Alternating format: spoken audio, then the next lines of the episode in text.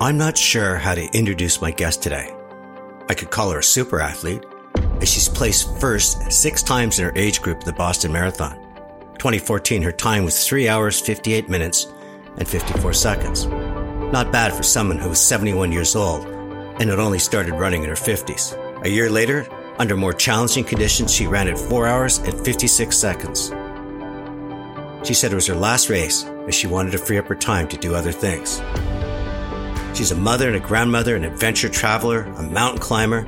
She's circumnavigated Manhattan Island by kayak and is a doctor who spent her lifetime keeping people alive. The Supreme Court has struck down the law banning doctor assisted suicide. Canadians who are suffering unbearably at the end of life will have a choice now. In 2016, when the Supreme Court of Canada gave the green light for medical assistance in dying, she became one of a small group of doctors who chose to train themselves in this new field she believes that the best care a health professional can provide is to honor a patient's life and to end it on the patient's terms.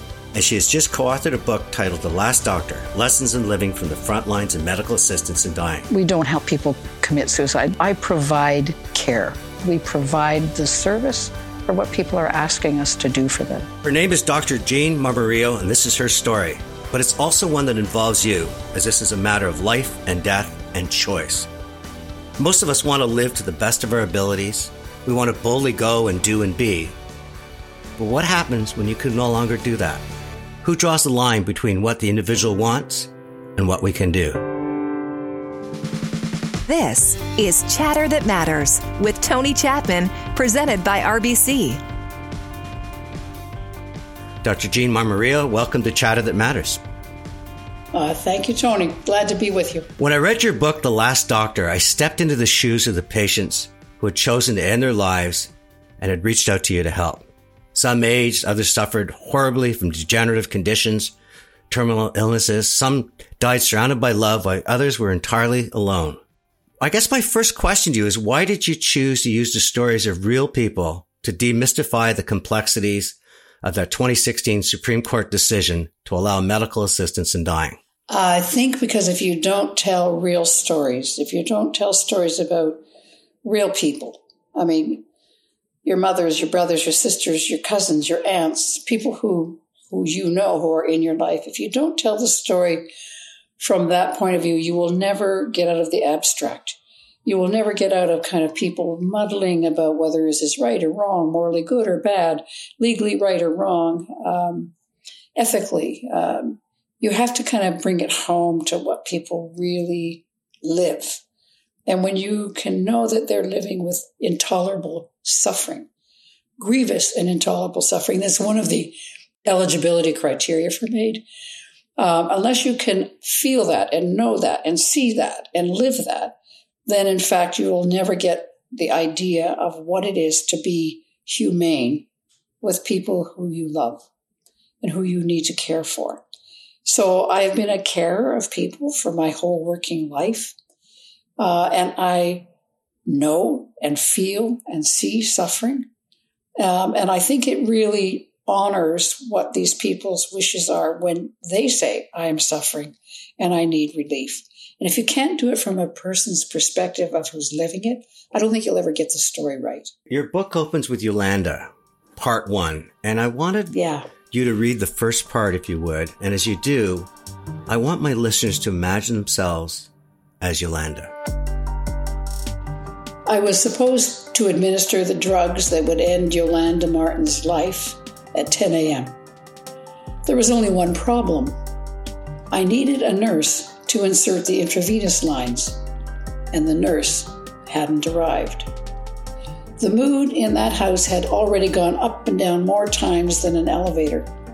About a dozen of Yolanda's friends and family, a vivacious urbane bunch, were gathered in this meticulously renovated Victorian in Toronto's annex neighborhoods owned by Yolanda's friend Patty to send her off. Someone had hung up strings of white fairy lights. Someone had made coffee. Someone else had opened tequila and champagne and it seemed like every glass in the kitchen was in use.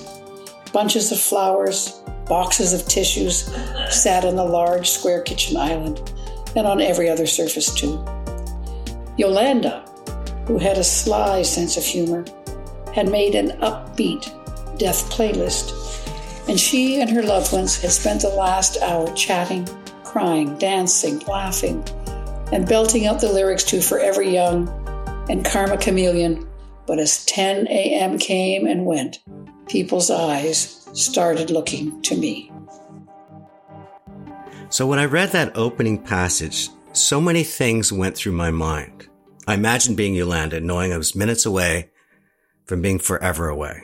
But I wondered about Patty, who had agreed to let her home be the place. The friends who strung up the fairy lights, the friends and family gathering to this reality. And then I thought of you. You weren't there as a friend or a family. You were there to grant this final wish.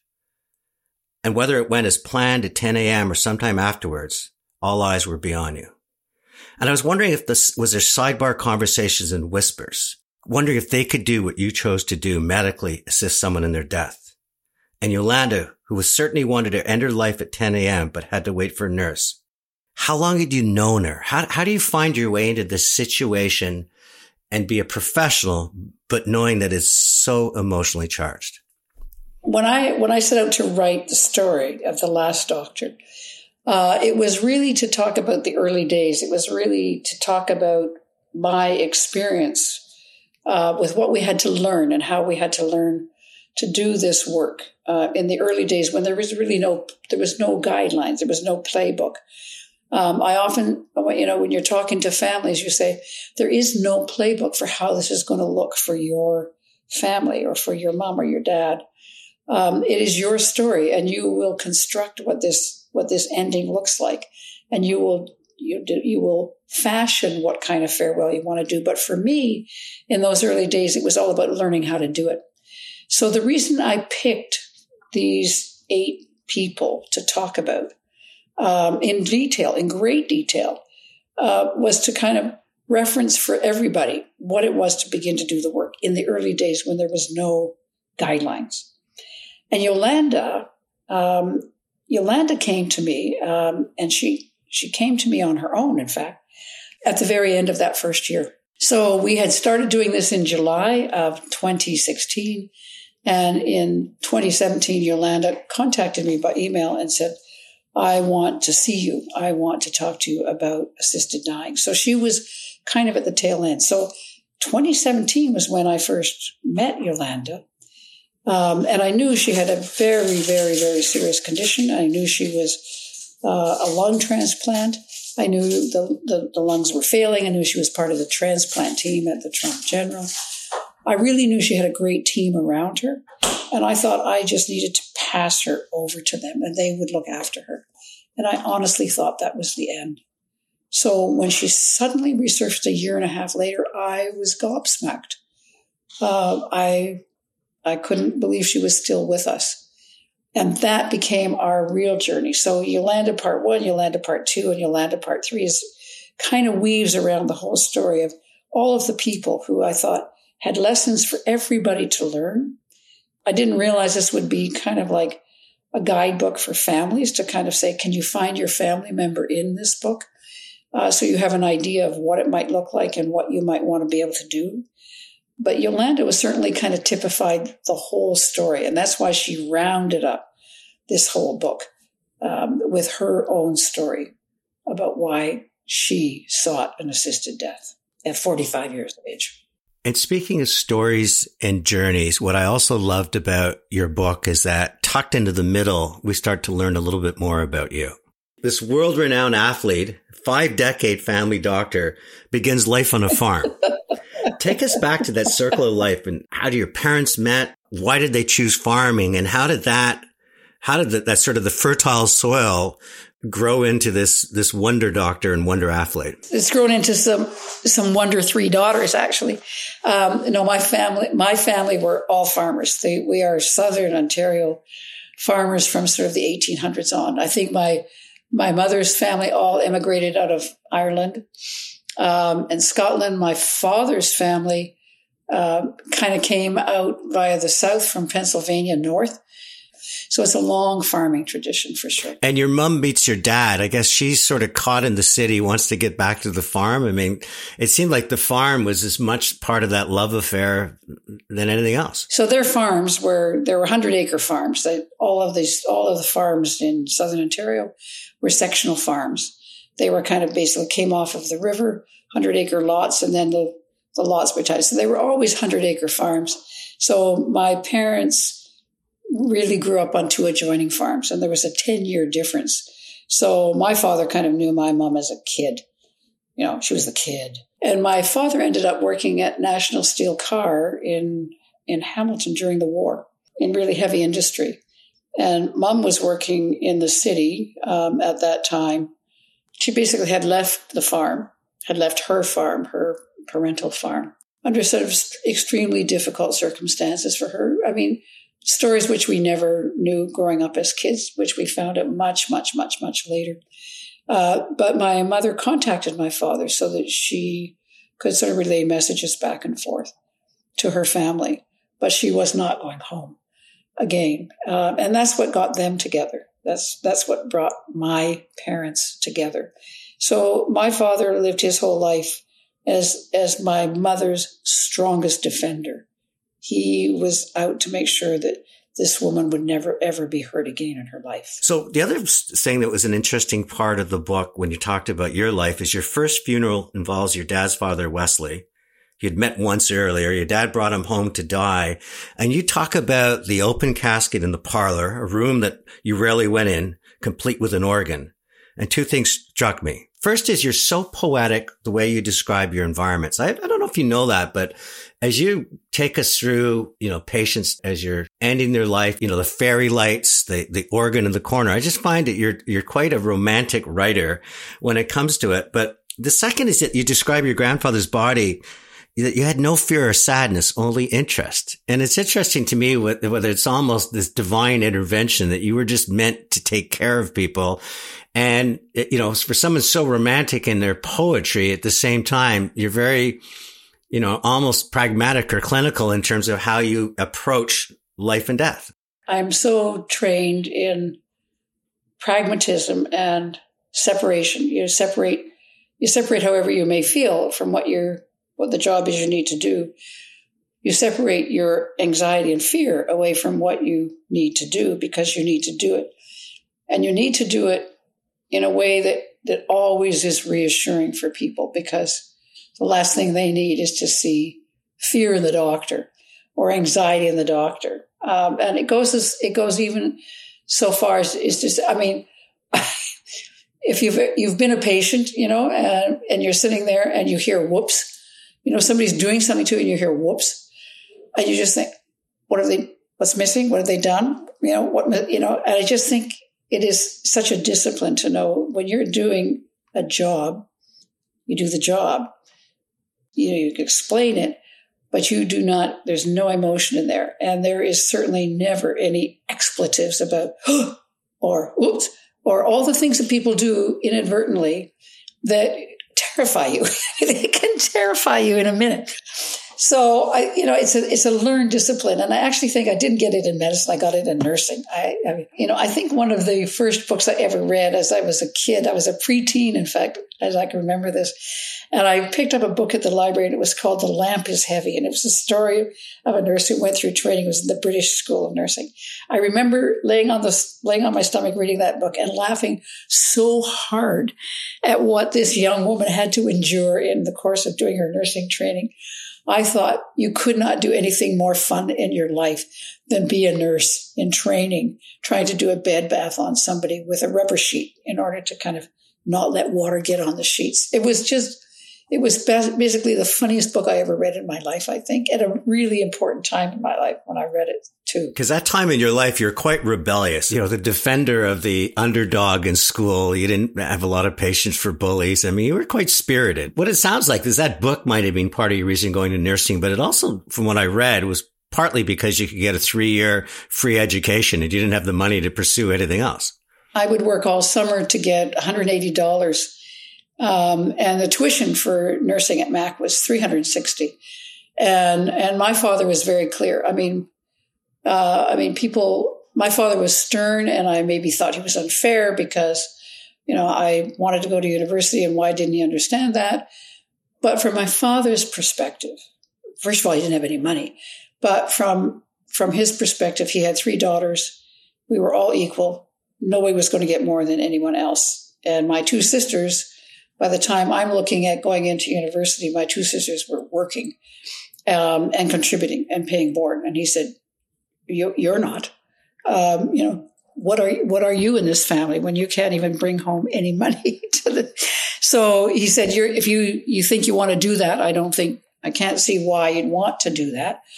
Um, but you figure how you're going to do it because I'm not helping you. So it was like, and there was no question in our family about loaning money. And student loans didn't exist in those days. So I, I was really stymied. I felt like I was up against a wall about how I would ensure that every year I would have enough money to go to university. So, so that's what drove me into nursing. They had, they had the way I knew I could get in. Um, without sort of knowing that I was in competition for a full scholarship. I just, I couldn't risk it. How did that going to nursing school and loving it, it manifest into becoming a family doctor? It might sound to people not in the medical field that's a pretty simple path, but it's a major jump. Oh, it is a major. Yeah. And I, and I went through Mac, I went through McMaster nursing because my goal was to be in university. Um, and going into nursing was kind of secondary nursing kind of, you know, strengthened the fiber of this tree. I mean, I, I think I, I view myself as kind of a pretty stalwart tree, but I really think nursing put the armor plate on that tree that basically said, okay, you know, you're a sapling and now you come out of this as an oak. Uh, because boy, are you, are you accomplished with that training? I, nothing I think has fitted me for life better than that nursing school training. So I'm in nursing and I end up in psychiatry via a very back door because I didn't really like psychiatry when I was in nursing. We were up kind of in, in the sort of asylum um, in Hamilton and it was an old barn of a place and it was a very kind of, you know, 1940s school um, asylum for the, for the insane. And it was not a good place to, to be in. If you look at what goes down on, on Queen Street now at CAMH, it's, it's a marvel it's a marvel in terms of what's happened around psychiatric care. But I came into psychiatry via a back door, via my one of my nursing colleagues who said, you know, come to Toronto. There's this lovely job at Lakeshore Psychiatry. I said, I don't want to go into psychiatry, but I do want to come to Toronto. Um, so it was again, it was a kind of a backdoor approach. Um, and what got me into medical school was was not because I was using psychiatry to get me into medical school, but because the program I was in which was a marvelous program um, that let nurses just range widely and freely in terms of their scope of practice and expand it, uh, was closing down. It was a five year program. It, it, had its own limitation built into from the beginning, which I didn't quite appreciate when I started. But at year three, I certainly appreciated it. And I thought, oh, I ha- what am I going to do now? I, I can't, I can't go back and do regular nursing. I mean, this is, this has fried me for regular nursing. And that's what got me into medicine. Going into medicine, I went, I went to be viewed by the dean of admissions and I was the head nurse at, at, at the Clarke Institute of Psychiatry at that point, you know, now CAMH, but, but then it was the Clarke and I, and I go in full of filibusters saying, you know, hello, I'm the head nurse, you know, on the, on the community psychiatry floor. I want to come to medicine and you should welcome me. And he said, what on earth makes you think that the Ontario people should pay twice for a medical education for you? Do you know what we have already paid to train you as a nurse? That was his answer.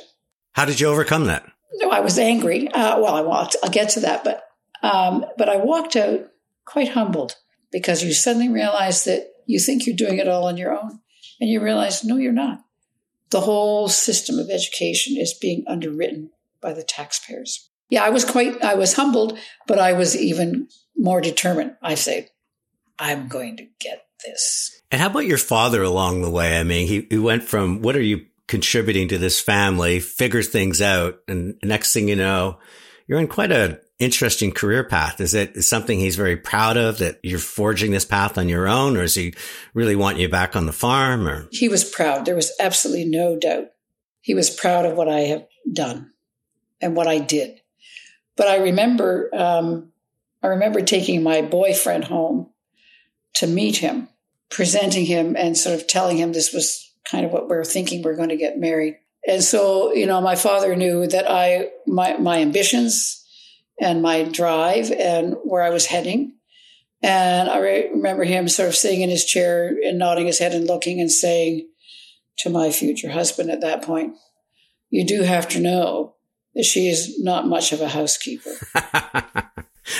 I bet you with a wry smile he said that. Oh no. Oh no no no no no. No? No no no. My father my father my father was not a joker. No no. He was a pretty somber guy. But I joke I laughed. I thought, yeah, that's not that's never going to change actually, Dad. So it's you know That's, that's just so. I want to re- now return to medical assistance in dying, and because I just I was fascinated by you didn't have enough of your personal story, by the way. I, I almost want you to write another book about all the ways along the way, but I managed to grab enough to again put myself in your shoes. But speaking of the shoes, take me back to the morning of February 6, 2015, and you have running shoes on because you're on a treadmill. Yeah. So that I mean, gosh, you know, you have eureka moments in your life that was that was my that was one of my true eureka moments. I, I absolutely was shocked. I literally was stopped dead in my tracks, looking at this chyron going across, and I'm not sure I've read it. Supreme Court of Canada nine to zero in favor of medical assistance in dying, and I, I, I gasped. I just thought I would never see it in my lifetime, and and I guess at that single moment in time, I framed what I was seeing, that it was now going to be permitted legally to help people die. Physicians have helped people die. Make no mistake about it. But we have done it surreptitiously. We have done it undercover. We have done it on a lateral position. We've done it in so many obscure, ill-defined, in you know, indiscreet ways that have kind of made it secretive, kind of shameful, risky as hell, um, because of course it's criminal. And who we have never served are the people who have been most aware and most acutely aware that they were taking things into their own hands, that they were going to fashion their own end, and that to involve anybody else, even their family members, let alone me, would risk criminal action. And they do it on their own. And they did it in secret and they did it alone in fear. Yeah, I'm just saying it wasn't to me, it wasn't just the fact that there was a criminal act taking place. It was the fact that very often the person that loved that person had the syringe in their hand and had to administer it when the doctor had left the room. And I felt so much pain for that individual because you're trained to compartmentalize and you're trained, as you said in the past, to take away anxiety and fear. But walking out of those rooms must have been one of the hardest steps you had to take as a doctor. And I can only imagine the hand shaking, knowing that it was the right thing to do, but I was left to do it. Yeah, well, mostly they never, they could never get it from me. Any anybody who had access to barbiturates or anything else they were using were getting it in the mail from America. They were not getting it from me, you know, because that's you could, that's a paper trail. You know, you you can follow the police know know those those things very well. So so nobody would even risk that. A physician couldn't risk it. A patient couldn't risk it. They had to do everything surreptitiously. Um, I remember sitting with a couple who told me that that they would not be coming to the office anymore um, and she had advanced breast cancer. Uh, he was a professor. And they said, We're telling you this because um, we don't want you to risk any involvement. We are, in fact, we have made a plan and we are going ahead with this. And we want to make sure that none of our family is involved in it. So only, you know, my husband and I will sort of know what we are about to do. But we just thought out of respect for you, we will, would let you know and goodbye.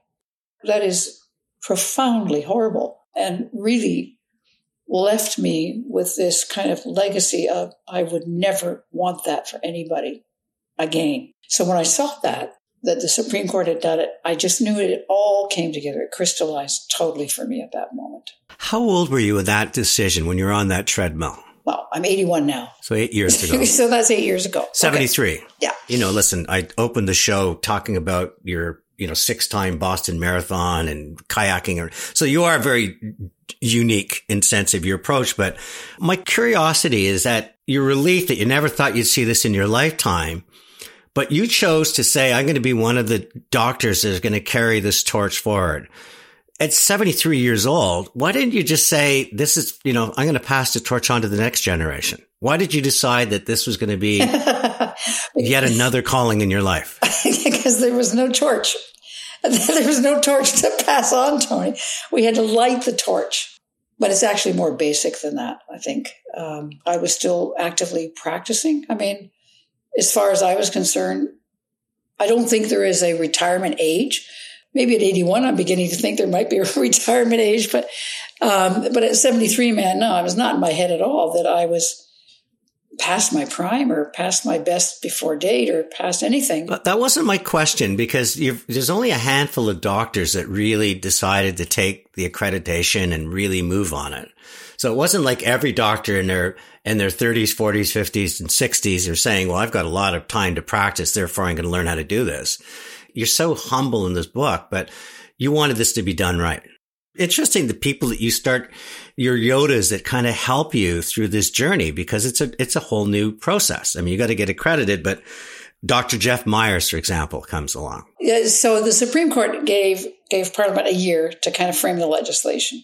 So we had a year, and I thought everyone, and certainly Jeff Myers, when I started having my conversations with him, uh, because what I decided I needed a year to kind of really refamiliarize myself with what the best available treatments were around palliative care, hospice care, um, and and things had really dramatically changed in the 45 years that I've been in practice. So we had these huge specialties now of palliative care. Um, every service, you know, cardiac care, nephrology care, neurology care had all been kind of hugely siloed and passed on to kind of these these towers of academia. And and what family doctors have been left with is kind of basically navigating everything for their patients through this whole great system.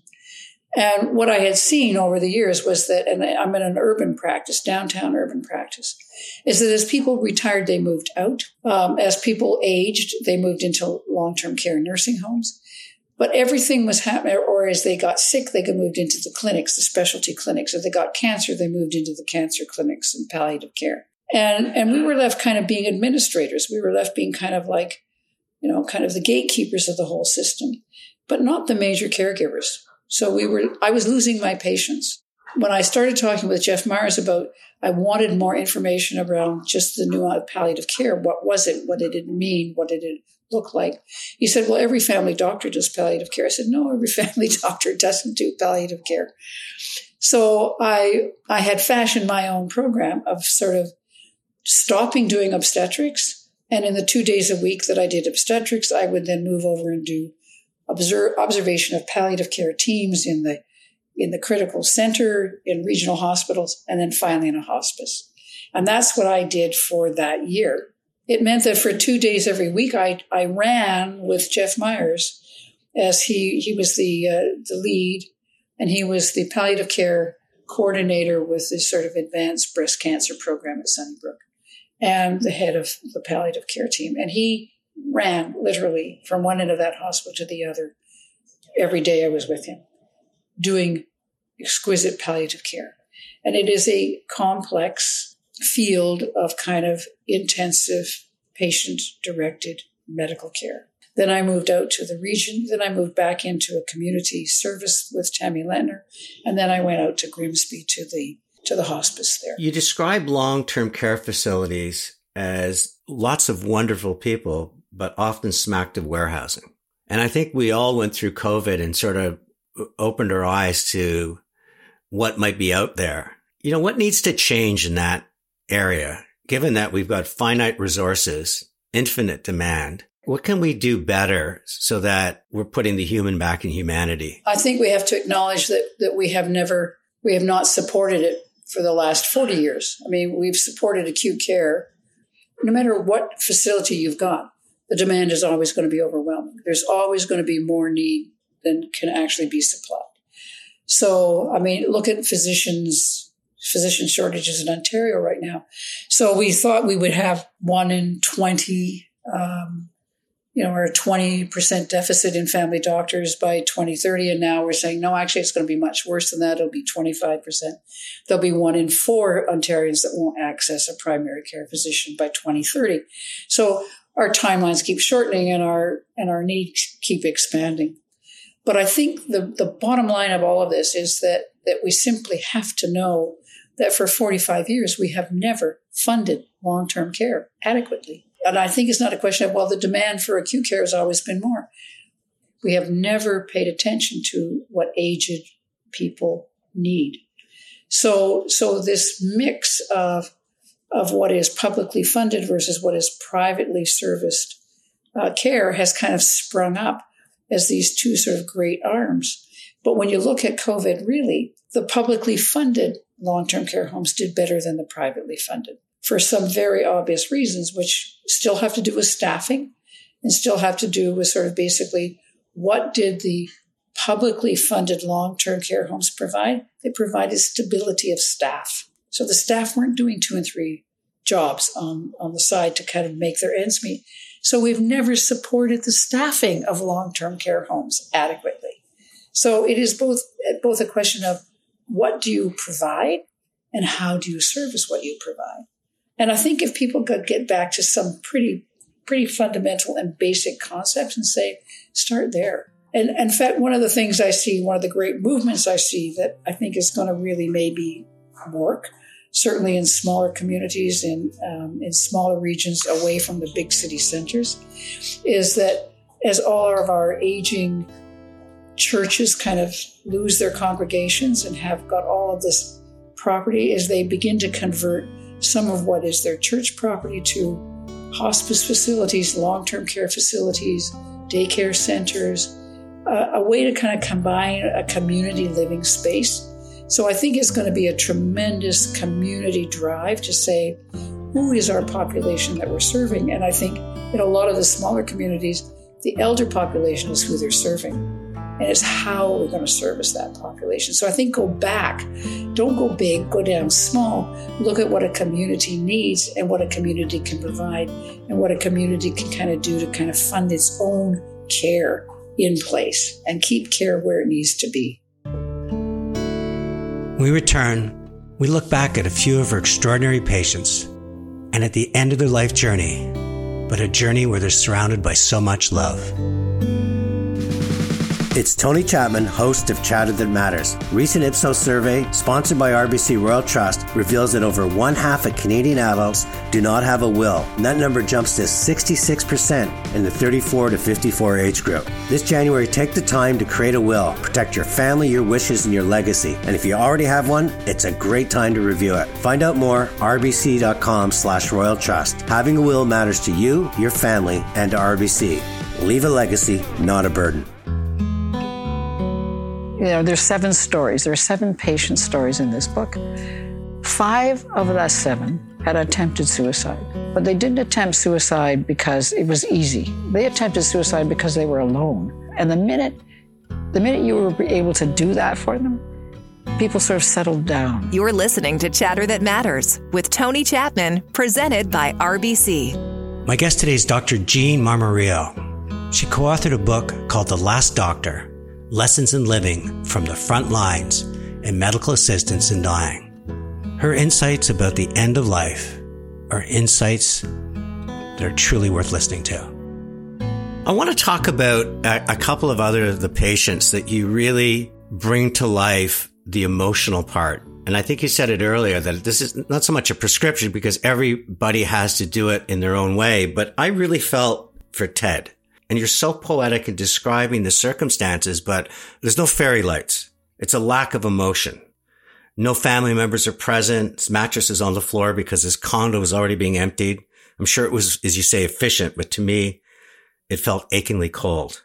What did you take away from that circumstance in terms of the environment where MAID was going to take effect? It's not what you want or wish for people I always feel that death is going to come to everybody, you know, and if you actually know that you are controlling the moment of your death and that you are present to say goodbye. And people say, I don't, I don't want people around me because it'll upset them. I say, it will upset them more if they know that, that you did this and did not give them a chance to say, I will be too upset. I can't come. Because most people are never too upset. Most people want to kind of come and be present. Um, even if it's not present to kind of hold your hand and see you out, but be present as witness.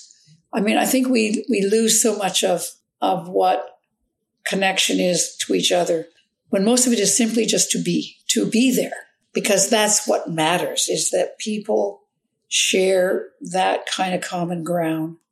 I've seen a lot of people who, who basically have been alone uh, or have had nobody. And I always find it tragic that there is no one to signal that this life has meant something because I, I think every life means something. So I always hope that people will have that chance to know that this is this is an opportunity. This is a privilege.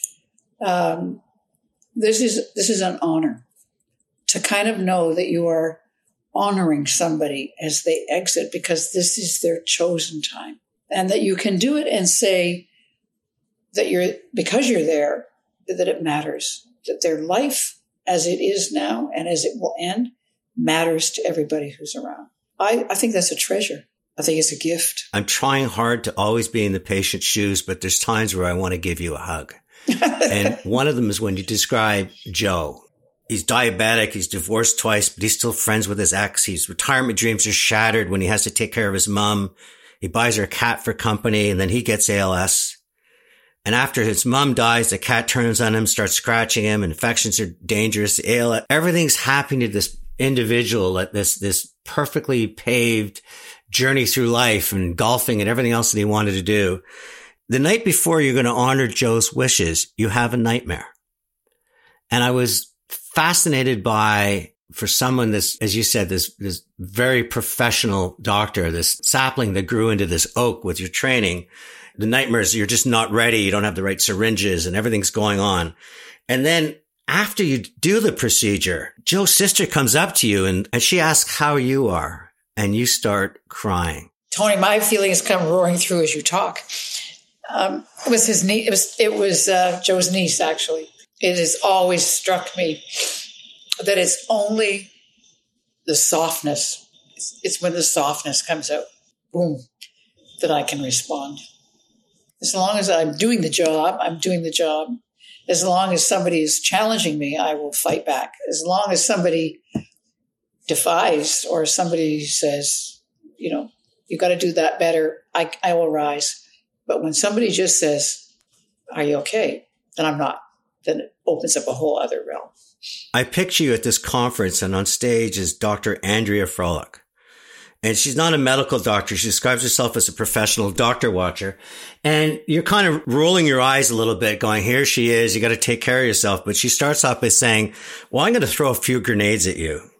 And then her words take you down because you realize that as much as you like to tuck all of these things in little drawers in that brain of yours, there is consequences to be a doctor that administers MAID, isn't there? I had actually tried to address that. I mean, because I it, Andrea didn't didn't bring it up; she brought it home. It was like she hit the ball out of the park for me. But but it had been there. It had been swilling around um, for at least a year, maybe longer. Um, and it was swilling around around around the people who you feel you didn't do enough for, uh, or that you hadn't kind of explored enough of their opportunities to sort of see if it was the right thing. Because ending a life, taking a life, um, has a has a moral burden to it. Uh, so when when people question, you know, whether providing MAID is is a right or a wrong thing, and people who are doing it are doing it because we feel we are honoring our patients we also know that we do it at a cost. And the cost is have you done enough already before this so that this person hasn't got to this point in their life that they're suffering grievously and irremediably. Uh, that's always the balance that a MAID, assessor, and provider is kind of living with when they are seeing people um, and hearing their stories. And that's why I really like to hear the story. And that's why over the years, the first thing I have learned, the one of the soundest things I have learned is that I don't have to rush listening to this story. I think one of the things I learned with Jeff was that I, I should fashion my template so that I can do a MAID assessment in the same time it would take a palliative care doctor to do a palliative care assessment because I kind of put them in the same frame of mind. I say, you have to gather a lot of stuff together uh, in a limited time to understand what you need to do for this patient. So I had that in my head. If a palliative care doctor, a good one, an excellent one like Jeff Myers, uh, can do this in an hour, you can do it in an hour too. I've softened, I've softened that demand on myself, gratefully. Now I'll take at least an hour and a half, and, and, I and I know I can come back um, and and go beyond and go go deeper and go longer. And if I know that I can't because my time is too short and because the patient is in too much decline, then I want to know there is palliative care there. I need to know that if this decline comes even faster than I think, we have time to kind of go through everything we need to. I need to know there is good palliative care. Two final questions is the first is tell my listeners about the knapsack. My knapsack now? Oh yeah. Well, I you know once uh, this direct this comes right from Andrea. I when she brought that bloody backpack out, I just thought, oh, groan, here we go. Because I think the first thing she pulled out was a scarf. She's a she's a wonderful performer, and she had this big scar she pulled out. But when she brought out the shell, the little fragile shell that her son had given her, that actually had some meaning for me, and I connected. So when I when I understood the backpack theme uh, and what it really meant to me, and I and I think I say in the book, I'm the queen of backpacks I have 27 backpacks in my house. I, I have backpacked everywhere. I backpacked on the Appalachian Trail. I carried my house on my back for months. Backpacks are me. You know, I put everything I need into a backpack, but I hadn't done one for MAID. So the first thing I put in, um, I've taken up uh, wood turning. Um, and I, and I love, I can spend hours and hours turning a tiny, tiny little piece of wood, you know, destroying a whole block of wood to get a tiny little piece of wood. I like lidded bowls. Um, and sometimes I blow the lid. And that really is kind of like the end of your project when you blow the lid. So I ended up with this wonderfully, perfectly turned base. And I had blown the lid. And I thought, I haven't got the lid for this perfectly turned base. So this little base is in my backpack because it's half of perfection but you can blow the other half. So that was kind of the first thing I put in.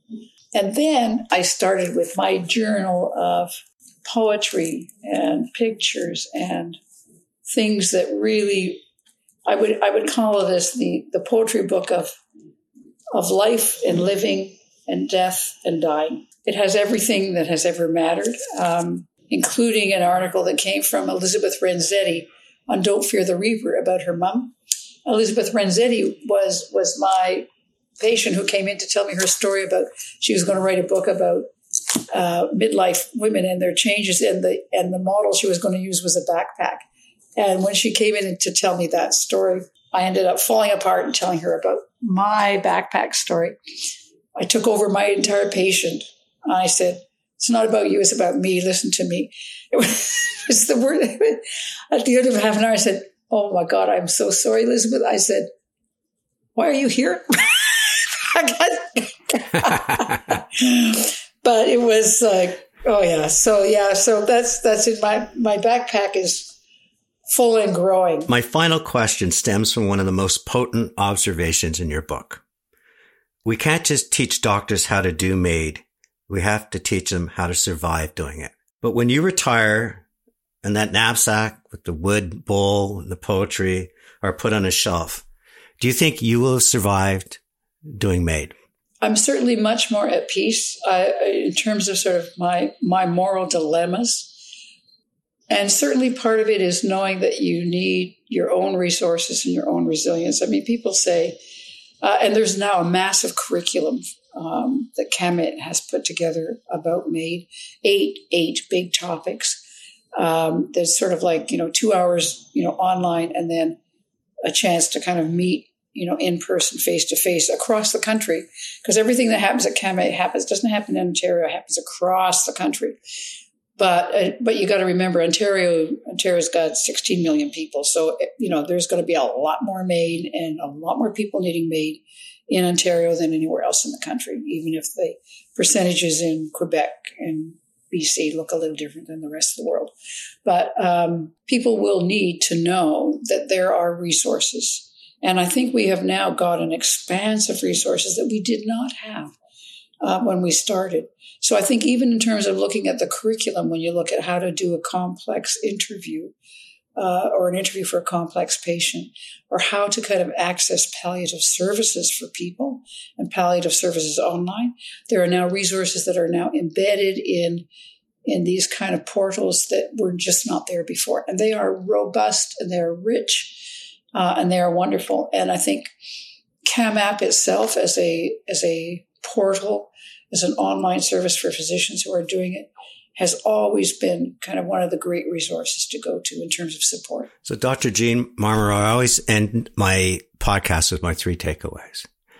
And my thing is called chatter that matters. And you've used the word matters a number of times. So I'm going to bring it in. The first thing is personifying matters. And I liked how you opened it up and said the only way we can make intangibles tangibles, demystify is to bring patient stories to life. And I think in your book, you do that so wonderfully well. And it MAID me realize that made is a choice to be embraced uh, and not feared. So I, I, I, thank you for that. I think anybody reading your book will realize that. The second one is just a sense of, you know, doctors can't show anxiety or fear.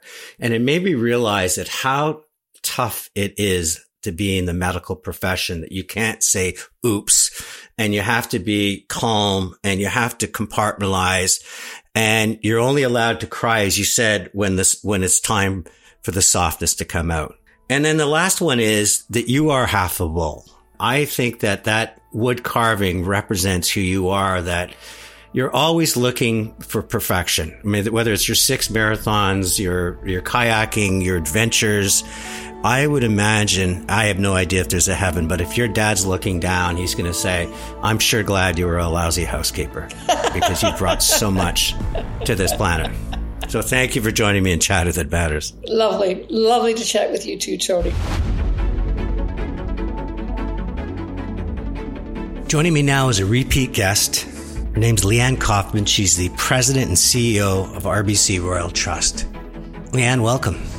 It's always a pleasure to chat with you, Tony. Leanne, Dr. Jean Marmoreo, what an incredible story when the Supreme Court legislates MAID medical assistance in dying. Even though she's long past retirement age, she signs up for it because she says, I want to be a doctor that helps people at the end of their life. I've seen too much pain. Wow, incredible. And why I thought of you for the show is I remember hearing one of your talks about the end of life and how emotional it is, but at the same time, you have to deal with financial matters. And though it might seem crass at that moment, it's incredibly important that the I's are dotted and the T's are crossed. it is incredibly important. And and it does sound crass, but but I think it needs to become a normalized conversation because it has emotion to it as well. People who don't get their affairs in order are leaving a mess in many cases for the for the loved ones that they're leaving behind. So if we we now start talking this as talking about this planning as an act of love, right? For those that you're leaving behind because you want to leave things as easy as possible for them with as clear intention as possible. It's not going to preclude confusion and it certainly doesn't erase the grief. Um, it might still drum up old wounds. There may still be family strife that happens even when everything is well documented.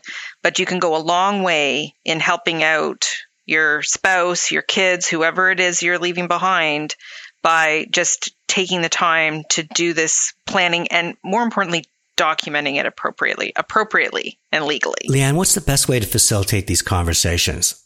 I know firsthand so many families that have been ripped apart after somebody died because they didn't feel they're getting their fair share or they objected to the choices that were being made. I guess it really does come down to choice. Yeah, well, I, I think a lot of people don't talk about it and they don't talk about what's going to happen and and in some cases why choices have been made. They maybe don't talk to the people that they're appointing in those executor or power of attorney if, if we talk about, you know, people losing capacity and someone having to step into their shoes. They don't always talk to the person that they're appointing. So expectations are not understood and intentions are not understood and then it leaves people open to put their own slant on things. This is also where we sometimes see people not giving enough thought to who it is that they are appointing in those roles, what the impact of that might be on the others in their family or in their circle. And frankly, sometimes, you know, just leaving it up to chance ends up really in these terrible situations with families being broken up like like you're talking about like your uh, like the friend of yours another piece of content you're involved with this time i think you were interviewing david chilton the wealthy barber and he came out as a champion, an advocate saying, if you're going to appoint an executor, don't make it your, your, your parents or your best friend or a family member. Hire a professional. Well, for sure. I mean, it's the business I'm in, but I do also fundamentally um, agree. I, I see more estate situations than your average person, let's be honest. And so I have a, a, a greater frame of reference than most, as do my colleagues. But again, this comes back to when you're thinking of using a professional, it's because maybe the people that are in your circle don't have the right skill set to do the job. Maybe it's going to create family disharmony or has the risk of creating family disharmony. Maybe the siblings don't get along already. So having a neutral third party there not only brings the professionalism and making sure that it gets done in the way that it's supposed to get done, but it also creates neutrality. And like you said, an unbiased third party, sometimes it's it's a neutral third party that everyone can rally around getting irritated with, but at least it's not going to disrupt the family, right? At the end of the day. And that's what, that's what really matters. Are there resources out there, a workbook or something that at least family members can start having this conversation so that when they go to see somebody professional, at least some of their ducks are in order. Yeah, there, there's certainly resources available online. We have our own version of these, you know, planning workbooks, even a light touch version. Um, within RBC, but talking to your financial advisor, or if you already work with a lawyer, talking to your lawyer about how to get started, it is a great idea to do a bit of homework on your own and have turned your mind to some of these things. So you walk into an initial planning conversation with a little bit of, you know, thought already given to some of the issues. It doesn't mean you need to have everything worked out. I know one of the biggest points of inertia or reasons that people can't move forward is because some of these decision points become the barrier that they don't know who they want to name as guardian for their kids. They don't know which charities they want to benefit, whatever whatever it is. Um, but having some of these, you know, early planning conversations, I, I can't point you to a specific workbook that's generally used in the public realm, but for sure there's lots of resources available if you uh, if you start looking at estate planning guides. I have to believe that when choices are clear, when direction is clear, then these financial matters are easier to address, and in doing so, maybe allowing the emotional side to take its proper place. I think having a really clear roadmap from the deceased is important, right? I mean, there in an estate generally, there there may not be a lot of points of true discretionary decision making if the planning has done has been done very robustly. And so, you know, that can help remove can can neutralize some of that stuff. So if you've left very clear instructions about what you want your funeral to look like, what you want to be done with your remains, how you want assets distributed and when, you know, you, you haven't left a lot of room for argument between your siblings. So, this is again why it's important, I think, that you work with someone who understands what these various inflection points or potential points of conflict might be and helps guide you in, in making those instructions. Not all of these things have to show up in the will or in the power of attorney document in a formal place, they can be in a side letter of wishes or some sort of memorandum that you leave to your loved ones, to your executor, to your power of attorney. But at least it's your voice. It's your expression of wishes. And it and it, it just really takes away, I think, a lot of that what would she or he have wanted? And then that's where personal opinion of those left behind comes into play. Leanne Kaufman, thank you again for being on Chatter That Matters. Uh, I always appreciate the opportunity, Tony, and, and, and you ask great questions. Chatter That Matters has been a presentation of RBC. It's Tony Chapman. Thanks for listening, and let's chat soon.